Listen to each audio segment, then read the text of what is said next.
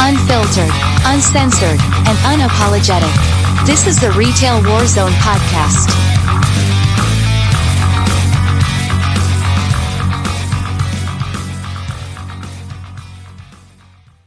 All right. So this evening, um, I have Adam Mackinnon with us and Trent Mercer.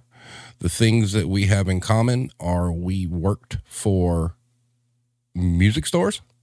Um, Trent and I both worked for Guitar Center for several years. Uh, Trent finished out his career there as a store manager unceremoniously, uh, unfortunately. And then I also worked with Adam. He was the store manager for the direct competition in the market that we were in. So we're going to talk a little bit about the good and the bad, you know, differences in culture, the different places, you know, we've been, you know, the kind of how we saw the market change and and how people some businesses haven't really had like a forward thinking kind of plan, still rooted in old concepts that you know really at this point in time don't work. Um, I will say, Trent, I don't know if you remember, um, I'm wearing a relic from the past. Laguna, Laguna, Laguna, guitars, guitar wow. center shirt. Laguna. Yeah, yeah. You know, I have so many of these damn shirts. But anyway, um, what we'll do is first, I want to go through both of you, uh, let you give your spiel about, you know, where you worked in music and instant retail. Um, Adam, you do not have to name if you do not want to. Um, you know, how much time you were there or whatnot. Uh, and same thing with you, Trent. So go ahead, Adam. Sure. So yeah, my name's Adam Mackinnon. Uh, I was a I, I was in music retail for a little under thirteen or fourteen years, depending on how you count it. Um, I began my career at a small uh, operation. Uh, if you were if you're uh, in the industry in the top 200, I started off at about uh, 150 or so. A small operation called Accent Music in Delaware. And then I spent about five years or so there, and then um, moved to Atlanta, Georgia, where I worked for Ken Stanton Music for roughly about uh, eight, seven, seven years, seven, eight years, something like that. So uh, that is uh, that is where I came. I was a store manager for all but one or two of those years that I worked in the industry and um, you know independent stores. So you know um, nothing corporate but at the same time you know went from like 150 to like you know 30 on the top 200 so uh, small and big op- small and mid-sized operations in the family right. world. Um, also too i want to throw out that adam also uh, is the creator and host of a podcast called romantic about baseball. And he's also an excellent damn writer so I have links in the description of the video to his podcast and also to his Substack where he's going to kind of outline his path through music instrument retail. I, I, highly recommend checking it out because dude can write like ain't nobody's business. I, I got to give you props there. Great shit. Plus, plus, thank you. Plus, cool. thank you. There, there will be more. There will be more coming at some point. I should say I put the first one out and then I got distracted with other work things, but there there are more. Yeah, and, and plus too, I mean, he's even written training manuals. We'll just leave that for a minute. Trent, your turn. All right, so my name is Trent Mercer. Uh, all my experience in the music instrument retail was at Guitar Center. So I think it was like 2008. Uh, I moved from Illinois, where I'm from, to Atlanta. And that was the first job I got down there was uh, selling guitars on the guitar floor. So that was uh, interesting for me because I'd never done anything like that at the time. But I, really enjoyed it, and uh, you know, things worked out that I ended up having to come back to Illinois, um, and I wasn't able to transfer at the time, so I quit, came back to Illinois, and then ended up getting rehired the next year in Peoria. I worked in Peoria from 2009 to 2012 uh, in 2012, I was moved to Milwaukee, Wisconsin. I was there from 2012 uh, until December of 2015. And I was moved to Des Moines, Iowa to become a store manager. And that is where my career with Guitar Center came to an end. It was in Des Moines, Iowa. Sounds like a lovely place. So, Boy, all the but- places I've been, Yep. So, not my favorite. so you know, my spiel was, you know, I was I was a sales manager for what was affectionately known the Black Pearl, uh, GC seven six two, in Marietta, Georgia. Uh, it was a very bizarre time for me because when I came on board, I I had just got done with Hobby Lobby. And it was actually my wife who said, Hey, why don't you go do something you might enjoy for a change? Well, there, there's a novel concept. And she said, Why don't you apply for Guitar Center? Now, mind you, I come from the the the retail world, right? So I show up to drop off my application in like dress pants, a shirt, a tie, you know, d- you know, doing the whole spiel. And then I get called for an interview. And uh, at that time, our office had a couch in it. and uh, Jay Bell was the store manager, and he calls me in, and I go up there, and I'm I'm dressed like I'm interviewing for some like fucking regular retail interview, and I have to sit on this couch, and he looks at me and he says, "Well, why Guitar Center?" And I was like, "Uh, why not?" Why? and his exact comment was, "Well, you you've got a really pretty resume. Are you sure you want to do this?" And I'm like, "Yes, absolutely." So that became, you know, quite the love affair. And I will say, um, I I'm getting old, and the dates kind of get lost on me. I do know. I'm thinking at the end of my tenure there, that would be about 12 years ago because I had a, a video pop up of where we had these shindigs in our garage, you know, where all the Guitar Center people would come over and we'd, we'd Yeah. drink and grill and play and whatnot. But I'm thinking around 2003, 2004 may have been when I started. I still know my employee number. I was at 054846. Um, but at that point in time, like we were just discussing off camera, Guitar Center was a different beast. And the thing with it was it was a magical time because Guitar Hero, the video game, was massive. So I wound up working in the store when the business was really, really, really booming. Every kid out there that was playing the video game all of a sudden wanted to become Slash and their parents were coming in, you know, buying them guitars and whatnot. And also at the same time, Adam, I forgot about this. That was really when Taylor Swift started picking up. So there was a, a, a huge ah. influx of females coming in, you know, wanting acoustic guitars. Now, when you want to talk about culture, you know, back then, you know, you got a bunch of guys working in this guitar store, and it was really kind of sad because it was kind of like the cartoon dog with the tongue hanging out, and every girl that walked in, they were kind of, and I, It's, a very predictable. yes, yes, group. and and the amount of, of females who were so pissed off and angry because the sales guys would go in and say, "Oh, are you looking for a guitar for your boyfriend?" and I'm like, "No." it's not No, not at patronizing all. at all. so uh, that that was kind of my gig. You know, I wound up having to move back to South Carolina. I transferred to a smaller store here, and you know, Adam, as you know, you know, in a small store that has established salespeople, you know, and there's not a lot of volume, there's not a lot of traffic. You know, those people have become somebody's guy. And you just can't weasel your way in there and become the guy. There just, just wasn't enough to go around. And so I wound up going back to regular Yeah. retail. So, um, Adam, for you, kind of give us your perception of the difference between the independent store that you worked at up north and KSM, like difference in culture, um, things you felt both did good and both did poorly. Sure. Um, so the biggest difference, first off, is organization.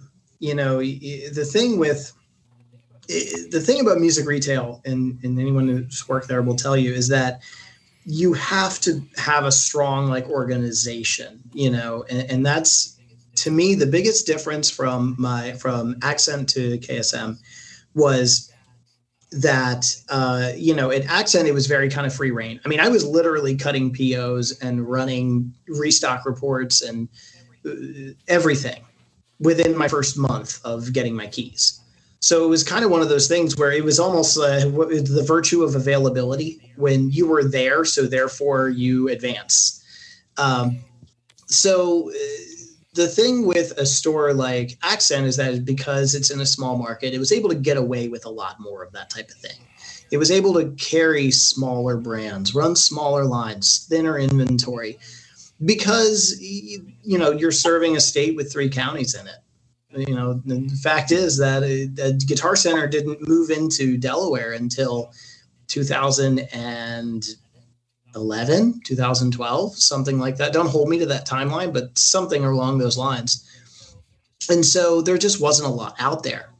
So the biggest difference there, when you go from there to say K- KSM, which is in an ultra competitive market, um, I had never uh, really worked in a market like that. And the one biggest thing that jumps out at you right away is hierarchy and organization.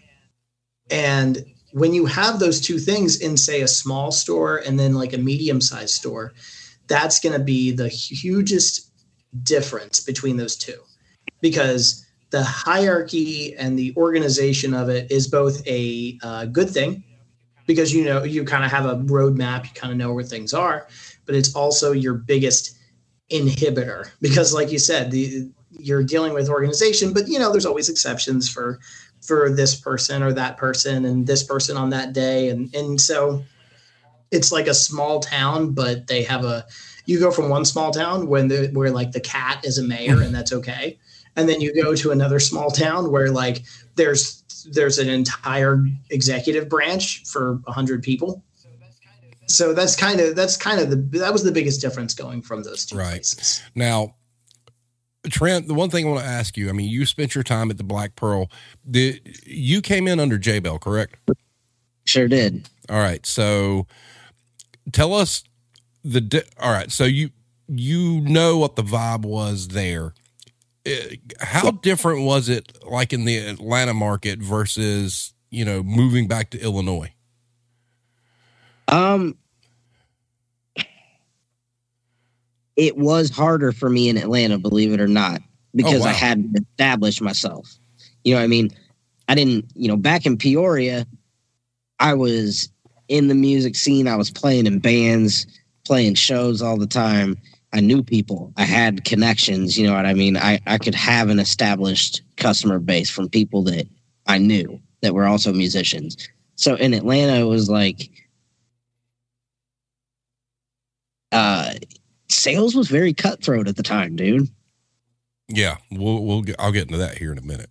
like this was this was before all the culture shock started happening, so sales was very cutthroat. Like me coming in as a new guy and especially as an out of towner, like I didn't know anybody there. You know what I mean? I was just like this dude that came walking in one yep. day and interviewed, and you guys were like, "Oh shit, yeah, we'll hire him," and that was, you know, that was it. Yeah. But you, you know, coming in as that new guy, you'd start to make sales, and then all of a sudden, you know, you'd you'd have another sales guy coming up to you like, "Hey, man, that's my guy." Oh yeah, yeah, we did and, have that. Yeah, I know that mm-hmm. feeling. Yeah, and you know, when you're new, you're kind of just like, oh well, okay, I, I, guess I don't know anybody around here. Like, I guess that's his guy. Like, you know, hey, can you put me on the sale for a certain percentage because we were all in commission? Yep. So, so well, you know, reason.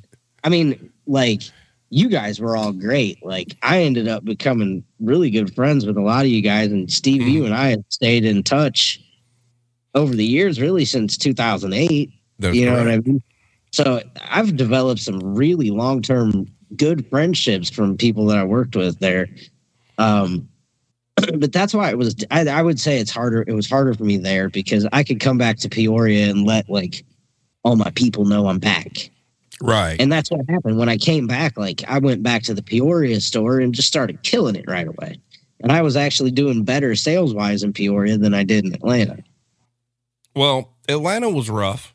And, you know, we did have a sales guy that also um, Adam is very familiar with, uh, Mr. Cheney Brandon.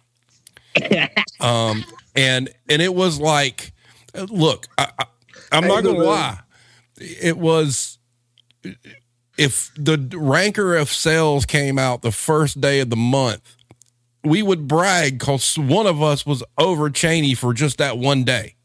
Obviously, it was the first day of the month, right? Yeah, till and he, popped, and- you know. Yeah, and he probably didn't even work that day.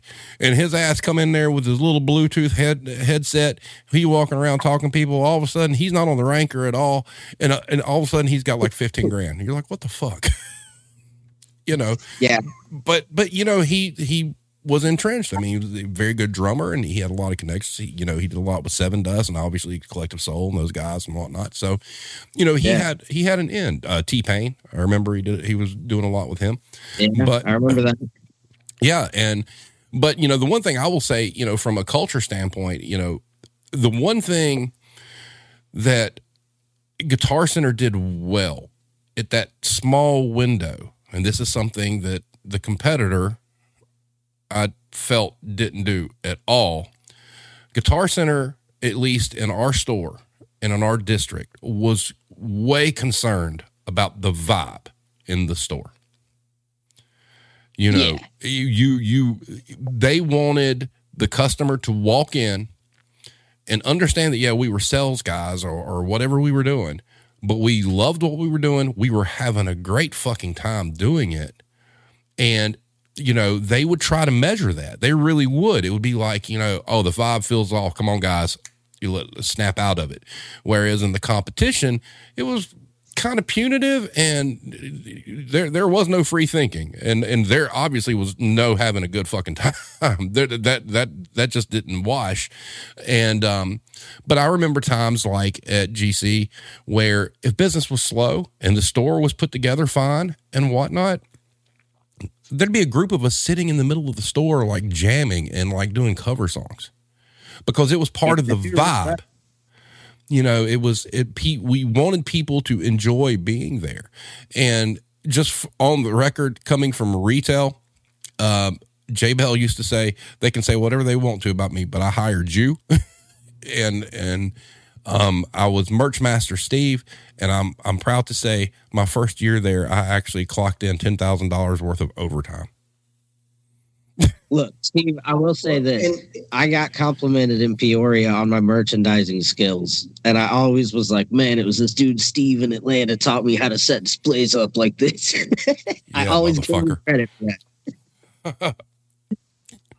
Well, it's possible too. I mean, vibe is vibe is super important, and you know some of that, like a business a store, district store, district manager, owner, whatever, they'll tell you, oh, well, you have fun when things are going good. But you know, I used to argue, and I used to tell my team at the store that I used to run that you Mhm. eventually took over, Steve. Like when we were going good, that's fine. But when we were weren't going good, like that was no time to walk away from that. You know, that was don't let you know don't let the customer know that things aren't going good. Is that's when you need it the most. That's when you need the vibe. That's when you need that type of thing. And I think in some eh, when you're not under like a micromanager or you're not under that watchful eye, it is possible to achieve that. But that's not always the case if you have someone watching. That's correct. And you know the the one thing I will say about that location, Adam, and this is and this is coming from a business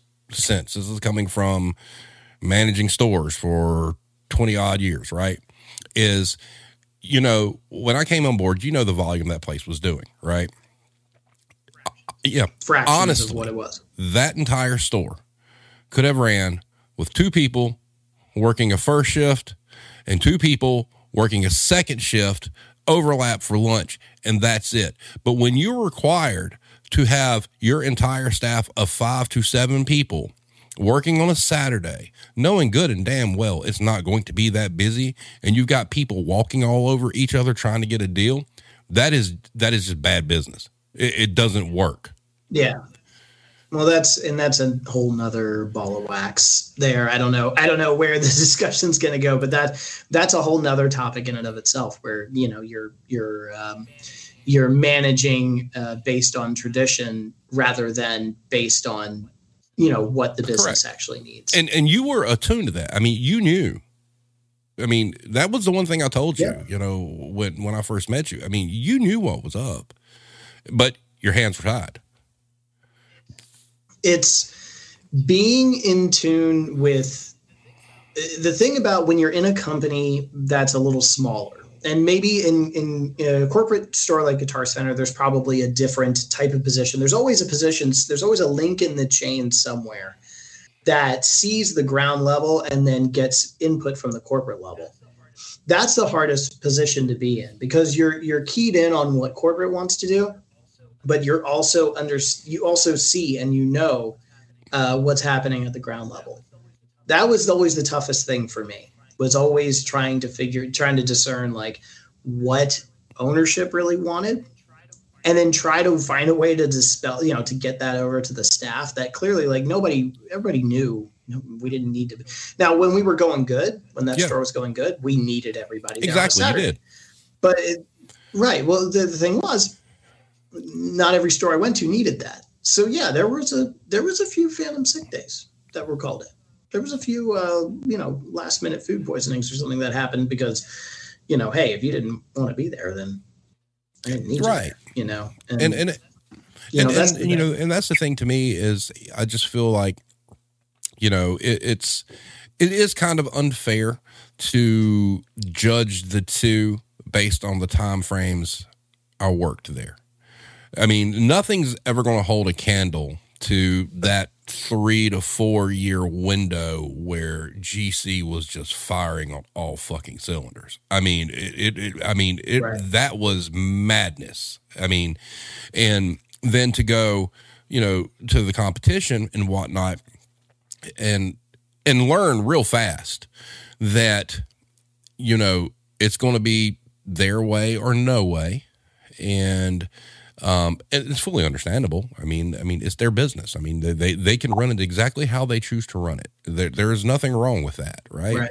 But you have to question some decisions and whatnot from just a business standpoint. And the one thing I wanted to talk about that encompasses both places, and I don't know if you did it accent, is what Guitar Center called the card file and what at KSM, you know, getting the yeah, the Excel spreadsheet. spreadsheet. Oh, um, Steve, yes, the, the card file ended up becoming a monster that I, I don't know if you were around for when um, the the sales follow up system rolled out, but card file ended up becoming this monster of a sales lead program that it honestly was just a nightmare, dude and and it got to a point where we were forcing people to do it because we were being told to force people to do it. Right. And and, and that's that's the thing about about you know i will say when we were at gc it, there was some productivity that came with it. I mean there were some results because you had certain guys right? But you only had like a handful you know, that you knew you've got this guy who collects like signature guitars. You know the call that guy.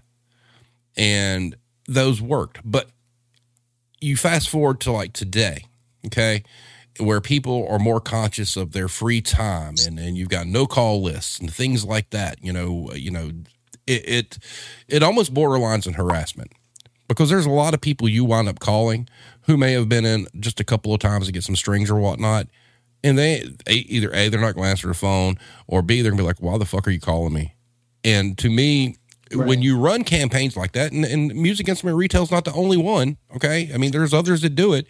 It borderlines harassment, and you're interfering with people's personal time, and that is something that I, I just feel like is archaic and needs to go away. Well, and and not to jump in front here, but like what Hero said in the comments. Um, what did he say here? He said there seemed to be a lot of well, it worked before, no need to reevaluate. That's what all of that is. That's what all. Mm-hmm. That's what all of that is. It's it's you. It's kind of like it's kind of like fishing, I guess. Like you know, I know it's kind of a on the nose analogy, but when you think about it. Like they use these programs, like the call out programs, because yeah, you'll call out a hundred times, but you'll get two sales. And the whole premise is like oh, you wouldn't have gotten those two sales if you didn't make those calls. So you're net two sales. And what else were you doing at that time? So they it's like you know, music retail in particular, more than other industries, is built on this premise that like, oh, well, if you're not busy right at this moment, You need to be doing something. And if you're not doing, you know, if you're not trying to generate sales on your own, then you're not being active enough. And that's why you don't have the customer base that like Cheney Brandon has. That's why you don't have that customer base because you're not making phone calls. And it's it's a false premise. It's it's it's a lie. It is. It's not true. Yep. It's not true. I can promise you I've you know, I, I was not the best salesman. I, I kind of had it. I would turn it on when I needed it, but I didn't need to call people to sell to be top salesman wherever I was. I didn't need to. I did, but I didn't well, to, to your point, it's not about the phone calls, it's about the hustle in the store. I mean, right. it, it, really is, and it's and, and it's it's a skill of knowing how to talk to people and how to lead people to a decision and whatnot. Now, look, I ain't gonna lie, fish out of water trying to sell fucking brass instruments. That that that was terrible. Uh, I hated that. It's like, uh, you know, that was my well, favorite, you, man. Because you're always you were damn good at the, it. You're selling to the mom. Well, you could you, you were selling to the parents that had the money in their yeah. pocket already. Like, That's true. You they, they and they didn't know the the easiest thing about I, I will tell you this and I and I'm sorry and again I, I oh like go right ahead bro the, the the thing in all of the years that I've done this I've only ever worked in stores where you had to work every department I worked at, at, a, at a store that had departments but I was the manager so I went to every department the easiest sales I ever made was in band and orchestra if you are listening to this and you're currently in music retail and you're not in your band and orchestra department find a way to get to it because I'm telling you, it is the easiest way to make uh, to make sales.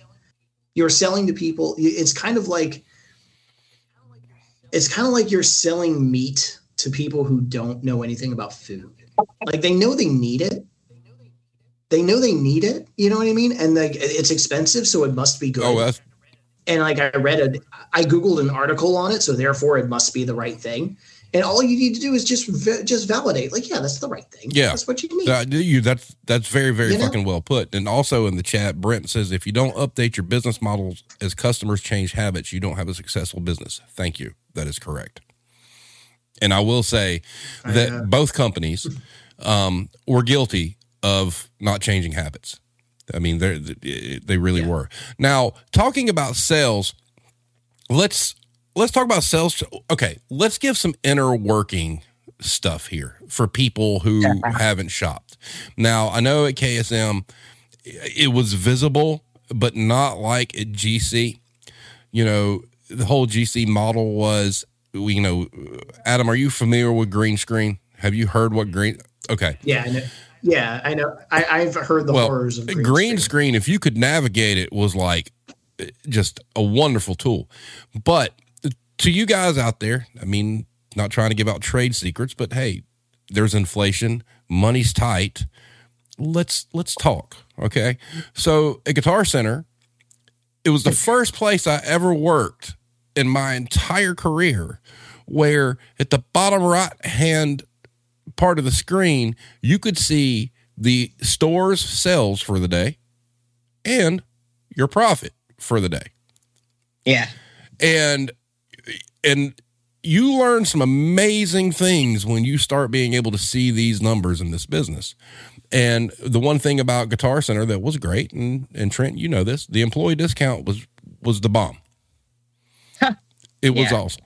I mean, you know, we even but, got at 762 for a while, we were able to buy used gear at what we paid for it. Yeah. That went on for a while, but so what you were saying that green screen system if you if you got to learn it yeah it it was very insightful very so what happens is especially back in those days when people are we we had a statement that we used at GC that some sales guys, if they weren't able to close the deal, they would quote unquote drop their pants.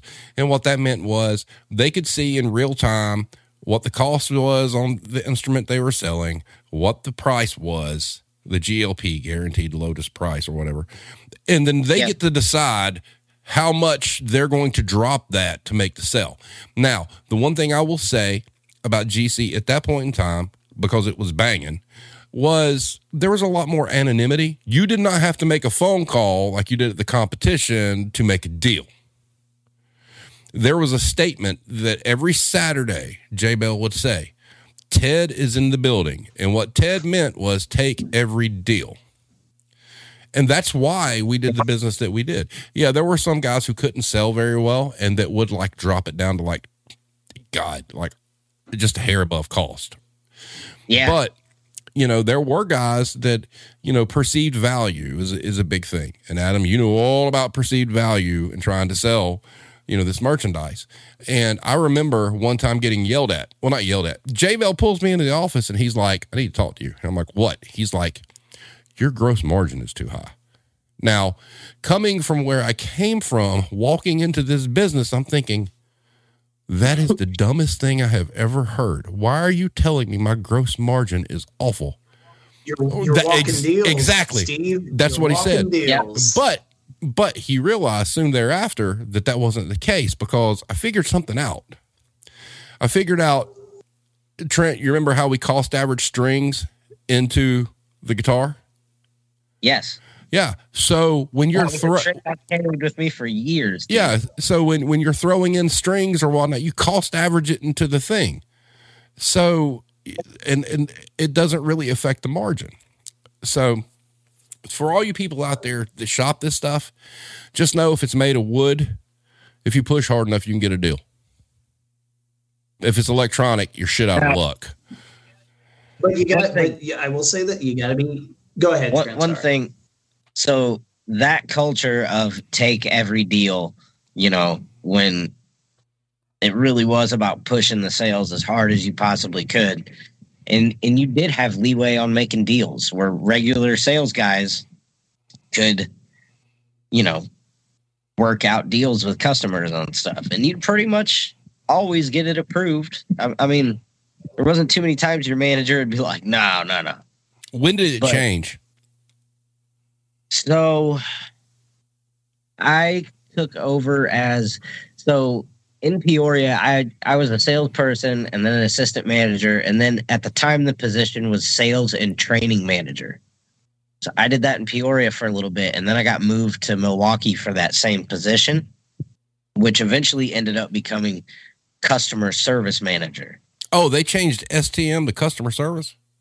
Yes, dude. Ooh. And that was about the time when everything started changing because they had already started stamping out the the wheeling and dealing culture, right?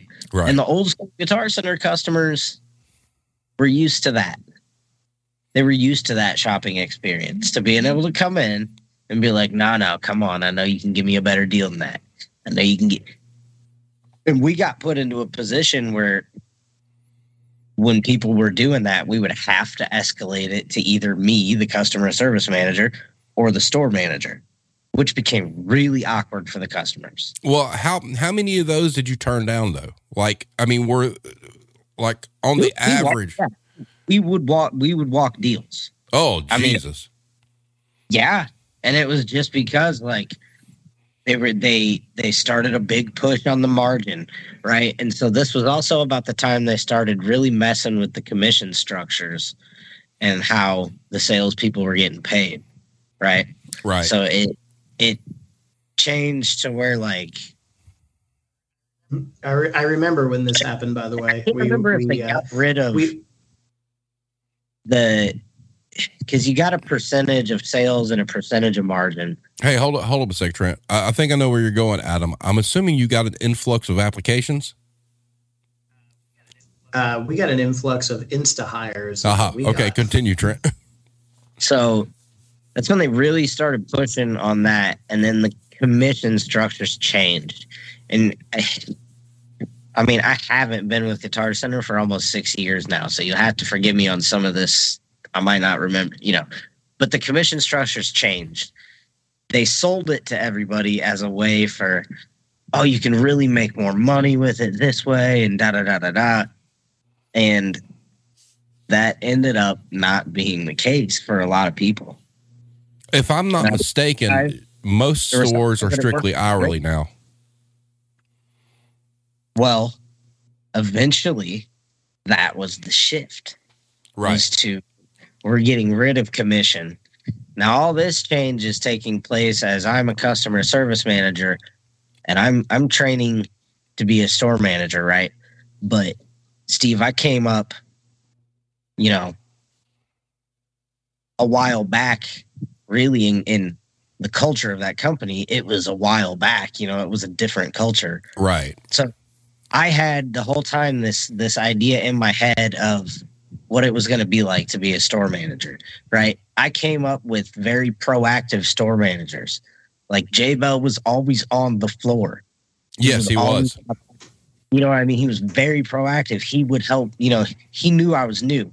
If he knew I needed help with something, if he knew maybe I was dealing with a customer that he knew was difficult, like he would come in and he would help me out. Yes, he would. And he was very proactive in training. Like that's one thing that like I feel like my training prepared me to better be a salesperson than what I feel like we were training people toward the end of my career was to be cashiers that maybe knew a little bit. They weren't clerks. They weren't as focused on the gear knowledge as what it was when I came up. I will like, say, and Trent, I think you'll agree with me. The certification program was great, dude. It was awesome. That was that was top tier, and and that ended up morphing into something that became really great as a training tool. Like there was cool modules on the computer you could do. Like there was always gear modules coming out for all the new gear where they were like little videos from the manufacturer mm-hmm. like telling you about like that ended up becoming that was something they did that yeah it was great like that kind of thing was fantastic but as it shifted from such a focus on sales you started losing all those og's the vets that were the guys that had the guys that really were the backbone of the store's sales. Yeah, because at that point, your top salespeople were taking a pay cut. Yes. What that's that's I wasn't even in Guitar Center, and I knew that's what's that's what was happening. They were trying to uh, beef up the low producers to keep them, you know, to lower the turnover, and they were at the expense of the top producers. I.e., Cheney now, Brandon. I, yeah, i.e., Cheney Brandon, Rob yep. Darzik. I mean, I gotta, I gotta listen. I don't, I don't. I'm sure, you know, I don't know who wanted wants to be named or anything like that. But there's, let's just say that there was a lot of folks that the locals gained by virtue of that commission, that stru- that change, and I wasn't even working there, and I can, and I, and I, you know, remember but hearing about that. There's something that was was mentioned here that I, I think carries over. And you heard me say this when I was working with you, Adam, is if you can't tech it, you shouldn't sell it. Right. And and that mm-hmm. strictly came from you were not allowed to sell out of certain departments at GC until you hit a certain level of certification and you knew what you needed to know. And that is one thing that at that point in time, GC was doing fantastic. And, and these black shirts, I have so many of these because I had to go through it all, right? And, and what would happen is every time you got quote unquote certified, they send you a shirt and they sent you a lanyard, right? But the key was if you did not hit a certain level on these things, basically, if you didn't get all A's, you weren't allowed to go to pro audio and sell. You weren't allowed to sell out of drums. You weren't allowed to sell, you know, if you were in pro audio, you couldn't sell a guitar. That was that was the way it was. And those were not easy either. No, that shit was fucking hard, man. When you got the pro audio, yeah. I took I took one of those, and it was it was not as I'm a, I was a pro audio guy, and it was it was not. No, it was not it's not, and and that was the thing that that disturbed me about our location, Adam, was you've got somebody who's trying to run over everybody and sell everything under the fucking sun, but if they called and asked that person for guidance, they'd have to turn it over to somebody else. Yeah, I mean that's you know, and, and that's the the I don't want to say the struggle. It is the struggle. It's the struggle when you work in a smaller operation. It's it's the struggle. And when I say smaller, I mean you're still talking about at the time I was working there, you know, $15 million a year operation. It wasn't like, you know, a mom and pop shop necessarily, but when you, the, the whole premise of the idea, the whole premise of that is that owners and, you know, managers have less people to manage, less people to pay. So, and if it's not, if it's not broken in their eyes, you know, why would you fix it? He, this person is selling at a, you know, at a good clip who cares, you know, whatever else? Who cares what bodies are left in the wake? But but as long as you but know, you know that if a phone call went up the chain saying that this person after they sold something and there was a negative response to them reaching out to this person for any kind of support all of a sudden that flips a little bit right it, yeah but but steve I, I think you know that like it, what what does it really equate to? It equates to exactly. They roll they roll their eyes and they say, "Oh, you know, here's you know Johnny Do-Gooder, you know, who's you know selling you know selling guitars, but they're a band and orchestra person." And the you know they took a return on a guitar because it was out of tune, or they sold a guitar with a broken headstock and they didn't know. You know what I mean? It's just it's one of those things where when you're the when the person who signs the checks, when the person who is, uh, you know, their name is on the door, so Correct. to speak, right? Uh, you know, Mr. Guitar Center wasn't rolling through, but like in in our case, the guy who signed the checks, he would he could show up at, at any, any moment. Time.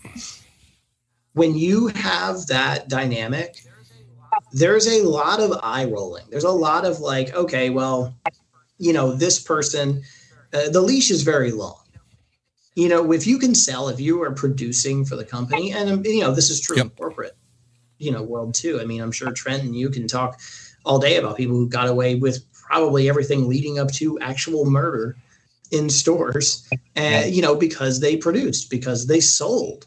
I mean, I I've watched I've watched people, you know, I I watched an employee uh, uh, lie into me you know, who, I was supposedly the preeminent store manager in the company. I watched an employee lie and scream and throw things at me in front of ownership.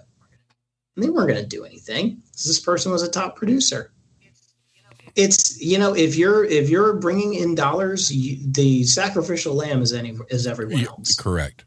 And uh, we'll, we'll we'll touch on this subject a little bit later. But to your point, um, when something gets returned, and uh, they neg you with return and they take a sale.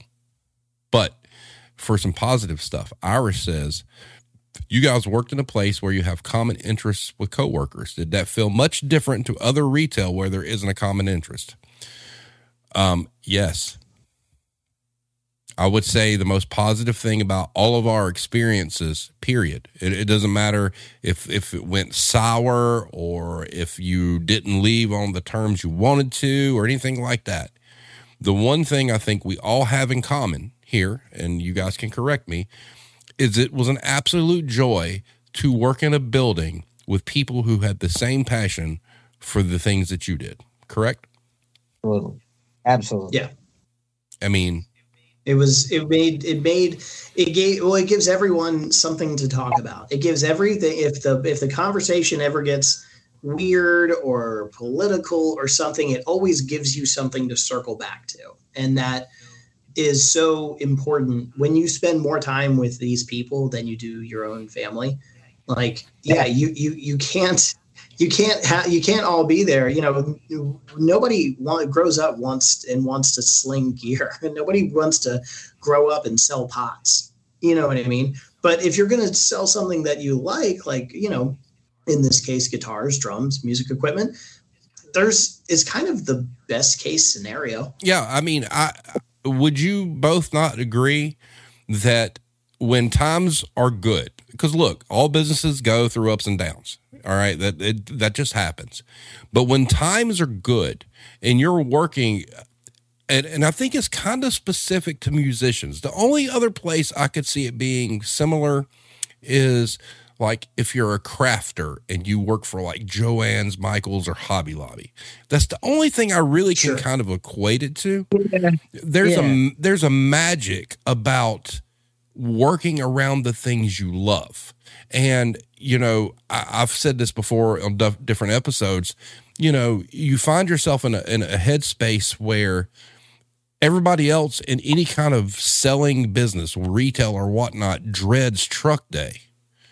But if you're in this business and this is what you're passionate about, truck days are like Christmas. It's like, what new Oh, cool shit are we getting? And it's really hard to convey that to people. People just really don't understand unless they've been in it. And, you know, like it's kind of appropriate. We're doing this right now, and it's NAMM. Oh, yeah. Oh wow, Yeah. it's NAMM. Yeah, NAMM's Wow. going on right now in LA. And you know, it there's that that like ooh ah tingling feeling when you're sitting at a computer at your job looking at the NAM feed to see what's coming and wondering if the boss is going to bring it in the store cuz it's cool and you want to try it out. And the one thing I give Guitar Center credit a whole you know, a lot of credit for was when did they um gain Trent, when did they get rid of gain? Uh, dude, I think even when I let go, gain was still a thing. To be honest with you, Right. All right. Adam, are you familiar what gain was for GC? All right. No. Gain was a program for employees that, you know, you could go in and look and it was kind of like a marketplace. Basically what it was is it was deep discount deals on new gear that was coming out, okay? And what would happen is the whole concept was if a Guitar Center employee got this super stellar deal on something, and, and we're talking like some of these deals were below what you would get as an employee discount. Okay. I mean, like really, really good deals. yeah, And- yeah, With the point of you get this merchandise, you're excited about this merchandise, and the payoff is you go sell that merchandise. That is something that GC did that was absolutely amazing. Now, look, I know uh, Behringer is a very um, touchy subject with a lot of people. Okay. But when Behringer released their first set of studio monitors that had ribbon tweeters in them, knocking off the ADAMs, I got a pair of those and they were eight, no, yeah, they were eight inch speakers. I got a pair of those for a hundred dollars. At retail, they were like almost two hundred dollars a piece. That's what GC had there for a while eh, to get people excited about this stuff, and um and you know to your point, Adam, you're I, I know where your head would kind of. It was a big corporation. They had the power to be able to do that. Okay, they they had the financing and they had the Yeah. agreements and whatnot. 500 stores to five Is- is, ex- is a, exactly. Is a ratio. So that's not lost on me. But if you have a company, and that's the sad thing about Guitar Center, look, we can say whatever we want to about competition. Guitar Center has just kind of like fallen off for quite a while. And, you know, they, they went through bankruptcy and they, they kind of came out of it. And I, I'm just going to go on record say here the GC here locally is awful. I, I would only go there to get strings, to be honest with you. So, I Where- abandoned one here in Peoria for man a long time. Mm. Have you been in the one up there, Adam? Uh, man, I haven't been not since I moved back. I think uh, the last time I was in that store was uh, maybe seven years ago, something like that. But uh, Delaware's tax free, so it remains pretty busy. But it's uh, it's a um, yeah. I haven't. So, you, so you time. moved back to Delaware, correct? So, how many do you have Sam Ash there at all? No, the nearest Sam Ash to me is a hour plus. In uh, Plymouth. Well. Sam Ash was nothing in the Atlanta market. That was that was garbage. Oh yeah, I, I know that. I will say this: of all the music stores I've been to, uh, the Sam Ash in, and I don't know anybody that works there anymore, so I don't feel bad saying this. Was the most disgusting retail establishment. Like, was it not? It was. It was. I had oh, ever. it been. was always awful. It's been like that for like a decade, Adam. That store was nasty as shit. I I had scouted that store. I mean, you know, so many times and I got to Well- tell you, I have, I don't know how anyone let that slide. I don't know how Oh, anyone let that You slide. mentioned something that as a store manager and even as a customer service manager, but scouting, scouting the competition. Ooh. That that was a whole thing too. Well, what kind of Yeah, What- that was, what kind I- of competition did you have in Peoria? Uh, a very well established mom and pop shop, Right. Florida Music. That what was the name of it? Florey's Music. Where? It's in Peoria, Illinois. Oh, I'm sorry. What was the name of it? Oh, Sorry. Florey's Music. Flores, Sorry. Flo- Flores, Flores. What? Oh, but Mhm. they've been here. I mean, fifty plus years, right? And they carry things that the inventory system changed at one point to where you used to, like Steve said, you'd be like, "Oh, you talk to your store manager. Hey, can we get this piece of gear in so we can try it?" And da da da da da. And you used to be able. There was a point where you could just kind of request gear, Yep. and you could get it to your store.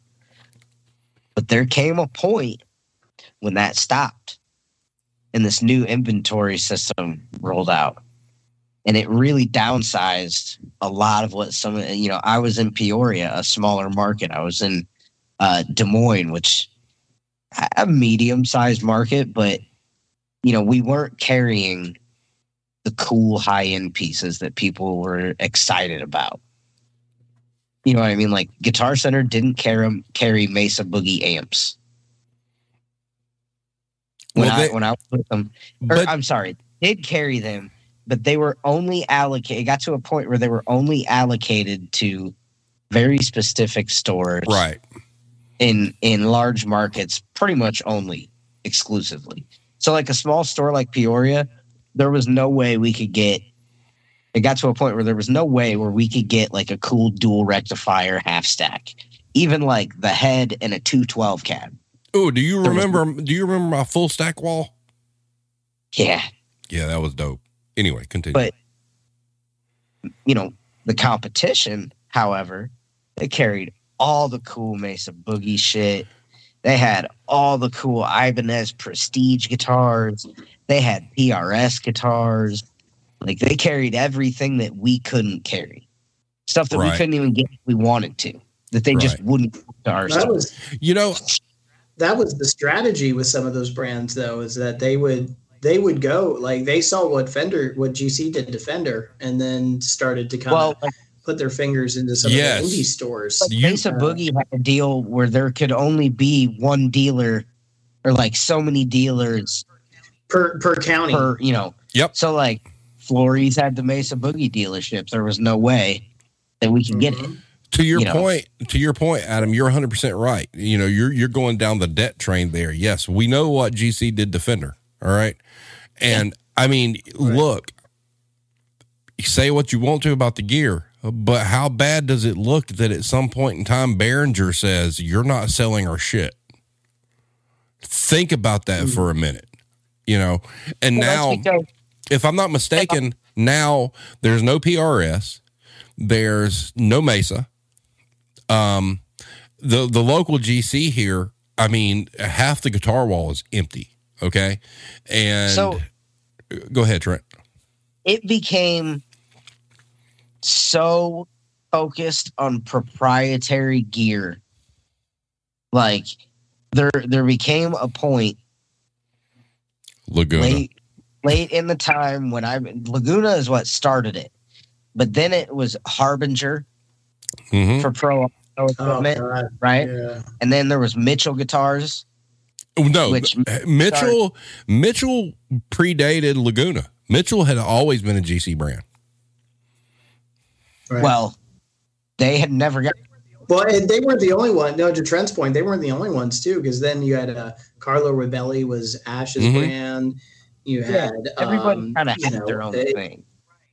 Right, they did. They had their everybody had in band and orchestra. John Baptiste was the big thing for Yeah. No, like uh later in my the the later points in my career, like when we'd be having the big sales of the year, you know, like the Memorial Day sale was always a real big one. Labor Day sale was Labor always Day, a real yeah. big one. You know what I mean? Black Friday. Like all those deals for those those sales, customers might get a 10 or 15% off coupon if they're lucky. Or the deals are on um Private label shit. Quite frankly the shitty proprietary gear. Right. Private label. calls calls GC bought Simmons, correct? Yeah. All right. So you had Simmons, yeah, those Simmons. You had- Simmons drum Mitchell. they had an acoustic um they had an Acoustic? drum kit too. Oh, So- oh, I've got the best one, Trent. I got the best one. You ready? When they tried to revive fucking Delta Labs. Oh yeah, with the effects pedals. Those were terrible. Although I will say their version of the Tube Screamer was a direct knockoff of the TS 808. I will say that. Yeah. For the most part, the I mean, for the most part, most of that gear was pretty awful. Mm. Raven amplifiers. Uh, Raven amps. I I got so many drum. I got so many virtual drum set deals from people just going to play Simmons drums. Like they would just go. I would. They would say they would come into the shop. Oh, why is this Roland so expensive? I can get a Simmons. Go ahead. See you in see you in uh, 28 days when you return it to Guitar Center. Yeah. And come back and get. All the right. Roland. So And there's yeah- a there's a couple of questions in the chat that I think we all would love to address. So let me get these out of the way real quick. All right. So Irish connection. Just curious. I know nothing about music retail. What kind of money do people drop there? Was a few hundred a normal sale or are most sales strings and plugs? Boy, do we have a story for you. And then Brent asked, what kind of quality did a private label guitar have versus a national brand? So who wants to take question number one from Irish? Well, Okay. I'll take. What was it again? Uh, just curious, what kind of money do people drop there?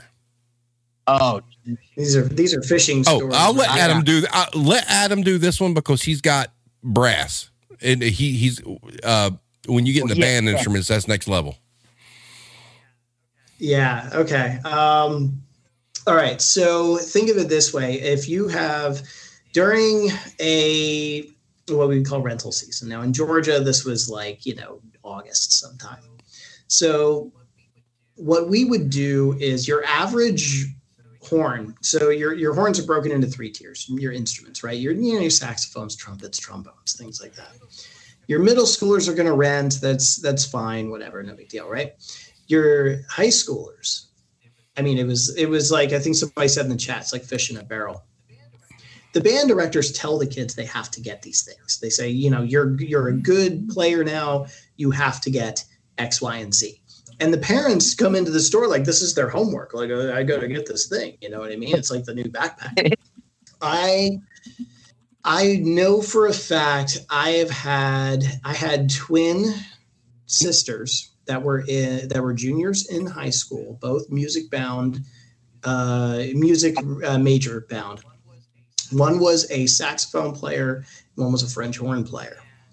And so, and, and I say this for Irish Connection, like th- this wasn't like something that people came in and said, I want to buy a nice horn because I feel like it. This was like they were told they had to do it. Uh, that was 10,000 out the door. Ah, ah. And so, so you figure if I'm selling on an average August or so, a, a normal you know month for me, if I could get my whole team around ten to fifteen thousand uh, a month, that was great. You know, um, if I sold less than forty five to sixty thousand just in that month, I would. That was a disappointment. Think of So the, if you're if you're in the right place, I was in the right store uh, for that, I would go from you know I would have a fraction of the inventory. Steve, Mhm. you remember uh, my my entire store was I don't know thirty five maybe twenty five hundred square feet. Not se- not selling space, but from- yeah, right not selling space I would go from number, you know, out of like 60 salespeople, I would go from about 20 to 25 on my best month. 11 months of the year during August, I would easily go to number one, two, or three. So it, it, in terms of the money people drop, depending on what you want, guitars, a few hundred bucks, I'm feeling pretty good about that.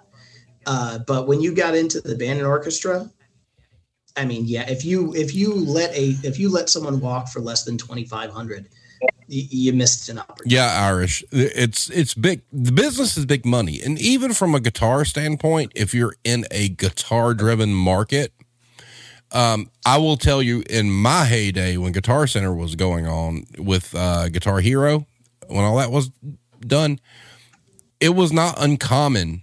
And Trent, I think you will confirm, it was not uncommon to sell a couple of thousand dollar guitars a day.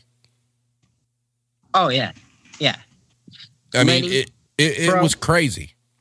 Lenny, Steve. Oh, Lenny. Oh, oh, oh, yeah. Let me tell a story. All right. So, if you're a musician and you do watch this, this is this was some of the cool stuff that Guitar Center did. Guitar Center, for one, owns a lot of iconic guitars. So, uh, do they own Lenny and they gave it out to Fender to reproduce? Is that correct? Trent?